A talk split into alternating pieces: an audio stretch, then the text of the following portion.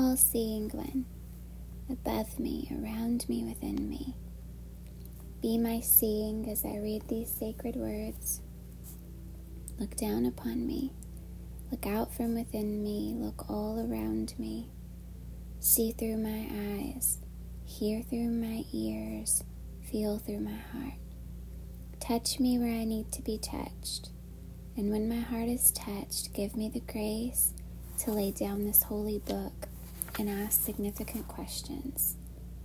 Why has my heart been touched? How am I to be changed through this touch? All seeing when I need to change. I need to look a little more like you. May these sacred words change and transform me. Then I can meet you face to face without dying because I've finally died enough. To die is to be healed a little more each death until that final death when I'll be healed forever. It will be a healing that will last. Your words are healing, although they bring about my death. O eye of God, look not away. January 13th. Genesis chapter 28, verse 1 through chapter 29, verse 35. So Isaac called for Jacob, blessed him, and said, You must not marry any of these Canaanite women. Instead, go at once to Padan Aram, to the house of your grandfather Bethuel, and marry one of your uncle Laban's daughters. May God Almighty bless you and give you many children. And may your descendants multiply and become many nations. May God pass on to you and your descendants the blessings he promised to Abraham. May you own this land where you are now living as a foreigner, for God gave this land to Abraham. So Isaac sent Jacob away, and he went to Padan Aram to stay with his uncle Laban, his mother's brother, the son of Bethuel the Aramean. Esau knew that his father, Isaac, had blessed Jacob and sent him to Padan Aram to find a wife, and that he had warned Jacob, You must not marry a Canaanite woman. He also knew that Jacob had obeyed his parents and gone to Padan Aram. It was now very clear to Esau that his father did not like the local Canaanite women. So Esau visited his uncle Ishmael's family and married one of Ishmael's daughters, in addition to the wives he already had. His new wife's name was Mahalath. She was the sister of Nebaioth and the daughter of Ishmael, Abraham's son. Meanwhile, Jacob left Beersheba and traveled toward Haran. At sundown, he arrived at a good place to set up camp and stopped there for the night. Jacob found a stone to rest his head against and lay down to sleep. As he slept, he dreamed of a stairway that reached from the earth up to heaven, and he saw angels of God going up and down the stairway. At the top of the stairway stood the Lord, and he said, I am the Lord, the God of your grandfather Abraham and the God of your father Isaac. The ground you are lying on belongs to you. I am giving it to you and your descendants. Your descendants will be as numerous as the dust of the earth. They will spread out in all directions to the west and the east, to the north and the south, and all the families of the earth will be blessed through you and your descendants. What's more, I am with you and I will protect you wherever you go. One day I will bring you back to this land. I will not leave you until I have finished giving you everything I have promised you. Then Jacob awoke from his sleep and said, Surely the Lord is in this place, and I wasn't even aware of it. But he was also afraid and said, What an awesome place this is! It is none other than the house of God the very gateway to heaven. The next morning, Jacob got up very early. he took the stone he had rested his head against, and he set it upright as a memorial pillar. Then he poured olive oil over it. He named the place Bethel, which means house of God, although it was previously called Luz. Then Jacob made this vow If God will indeed be with me and protect me on this journey, and if he will provide me with food and clothing, and if I return safely to my father's home, then the Lord will certainly be my God. And this memorial pillar I have set up will become a place for worshiping God, and I will present to God a tenth of everything he gives me. Then Jacob hurried on, finally arriving in the land of the east. He saw a well in the distance. Three flocks of sheep and goats lay in an open field beside it, waiting to be watered, but a heavy stone covered the mouth of the well. It was the custom there to wait for all the flocks to arrive before removing the stone and watering the animals. Afterward, the stone would be placed back over the mouth of the well. Jacob went over to the shepherds and asked, Where are you from, my friends? We are from Haran, they answered. Do you know a man there named Laban, the grandson of Nahor? he asked. Yes, we do, they replied. Is he doing well? Jacob asked. Yes, he is well, they answered. Look, here comes his daughter Rachel with the flock now. Jacob said, Look, it is still broad daylight, too early to round up the animals. Why don't you water the sheep and goats so they can get back to the pasture? We can't water the animals until all the flocks have arrived, they replied.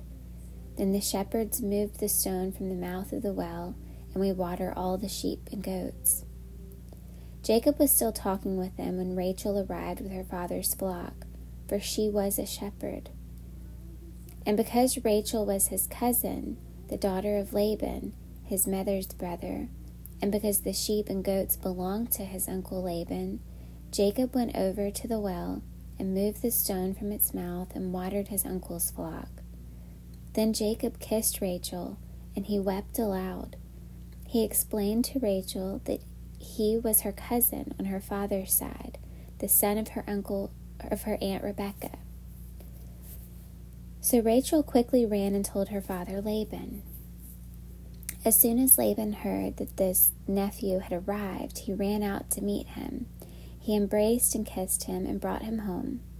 When Jacob had told him his story, Laban exclaimed, You really are my own flesh and blood. After Jacob had stayed with Laban for about a month, Laban said to him, You shouldn't work for me without pay just because we are relatives. Tell me how much your wages should be. Now Laban had two daughters. The older daughter was named Leah, and the younger one was Rachel. There was no sparkle in Leah's eyes, but Rachel had a beautiful figure and a lovely face. Since Jacob was in love with Rachel, he told her father, I'll work for you for seven years if you'll give me Rachel, your younger daughter, as my wife. Agreed, Laban replied. I'd rather give her to you than anyone else. Stay and work with me. So Jacob worked seven years to pay for Rachel but his love for her was so strong that it seemed to him but a few days. Finally, the time came for him to marry her. I have fulfilled my agreement, Jacob said to Laban. Now give me my wife so I can sleep with her. So Laban invited everyone in the neighborhood and prepared a wedding feast. But that night, when it was dark, Laban took Leah to Jacob, and he slept with her. Laban had give, given Leah a servant Zilpah to be her maid. But when Jacob woke up in the morning, it was Leah. Why have you done this to me? Jacob raged at Laban. I worked seven years for Rachel. Why have you tricked me? It's not our custom here to marry off a younger daughter ahead of a firstborn, Laban replied. But wait until the bridal week is over. Then we'll give you Rachel, too, provided you promise to work another seven years for me. So Jacob agreed to work seven more years. A week after Jacob had married Leah, Laban gave him Rachel, too. Laban gave Rachel a servant, Bilhah, to be her maid. So Jacob slept with Rachel too, and he loved her much more than Leah. He then stayed and worked for Laban the additional seven years. When the Lord saw that Leah was unloved, he enabled her to have children, but Rachel could not conceive. So Leah became pregnant and gave birth to a son. She named him Reuben, for she said, The Lord has noticed my misery, and now my husband will love me. She soon became pregnant again and gave birth to another son. She named him Simeon, for she said, The Lord heard that I was unloved and has given me another son. Then she came, became pregnant a third time and she gave birth to another son. She named him Levi, for she said, Surely this time my husband will feel affection for me, since I have given him three sons. Once again, Leah became pregnant and gave birth to another son. She named him Judah, for she said, Now I will praise the Lord. And then she stopped having children. Matthew chapter 9, verses 18 through 38. As Jesus was saying this, the leader of a synagogue came and knelt before him. My daughter has just died, he said, but you can bring her back to life again if you just come and lay your hand on her. So Jesus and his disciples got up and went with him. Just then, a woman who had suffered for twelve years with constant bleeding came up behind him. She touched the fringe of his robe, for she thought, if I can just touch his robe, I will be healed. Jesus turned around, and when he saw her, he said, Daughter, be encouraged. Your faith has made you well. And the woman was healed at that moment. When Jesus arrived at the official's home, he saw the noisy crowd and heard funeral music. Get out, he told them. The girl isn't dead. She's only asleep. But the crowd laughed at him. After the crowd was put outside, however, Jesus went in and took the girl by the hand, and she stood up. The report of this miracle swept through the entire countryside. After Jesus left the girl's home, two blind men followed along behind him, shouting, Son of David, have mercy on us. They went right into the house where he was staying, and Jesus asked them, Do you believe I can make you see? Yes, Lord, they told him, We do. Then he touched their eyes and said, Because of your faith, it will happen. Then their eyes were opened and they could see. Jesus sternly warned them, Don't tell anyone about this. But instead, they went out and spread his fame all over the region. When they left, a demon possessed man who couldn't speak was brought to Jesus. So Jesus cast out the demon, and then the man began to speak. The crowds were amazed. Nothing like this has ever happened in Israel, they exclaimed. But the Pharisees said, He can cast out demons because he is empowered by the prince of demons. Jesus traveled through all the towns and villages of that area, teaching in the synagogues and announcing the good news about the kingdom. And he healed every kind of disease and illness. When he saw the crowds, he had compassion on them because they were confused and helpless like sheep without a shepherd. He said to his disciples, The harvest is great, but the workers are few. So pray to the Lord, who is in charge of the harvest. Ask him to send more workers into his fields. Psalm chapter 11, verses 1 through 7. I trust in the Lord for protection. So why do you say to me, Fly like a bird to the mountains for safety? The wicked are stringing their bows and fitting their arrows on their bowstrings. They shoot from the shadows at those whose hearts are right. The foundations of law and order have collapsed. What can the righteous do?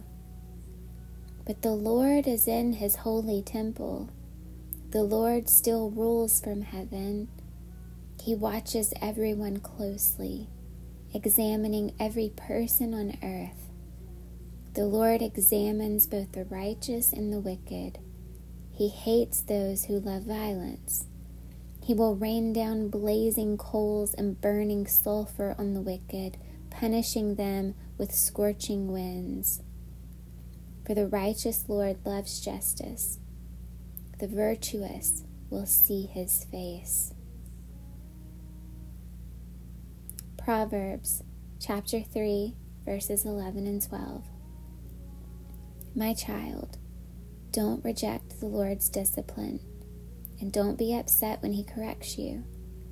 For the Lord corrects those He loves, just as a father corrects a child in whom He delights.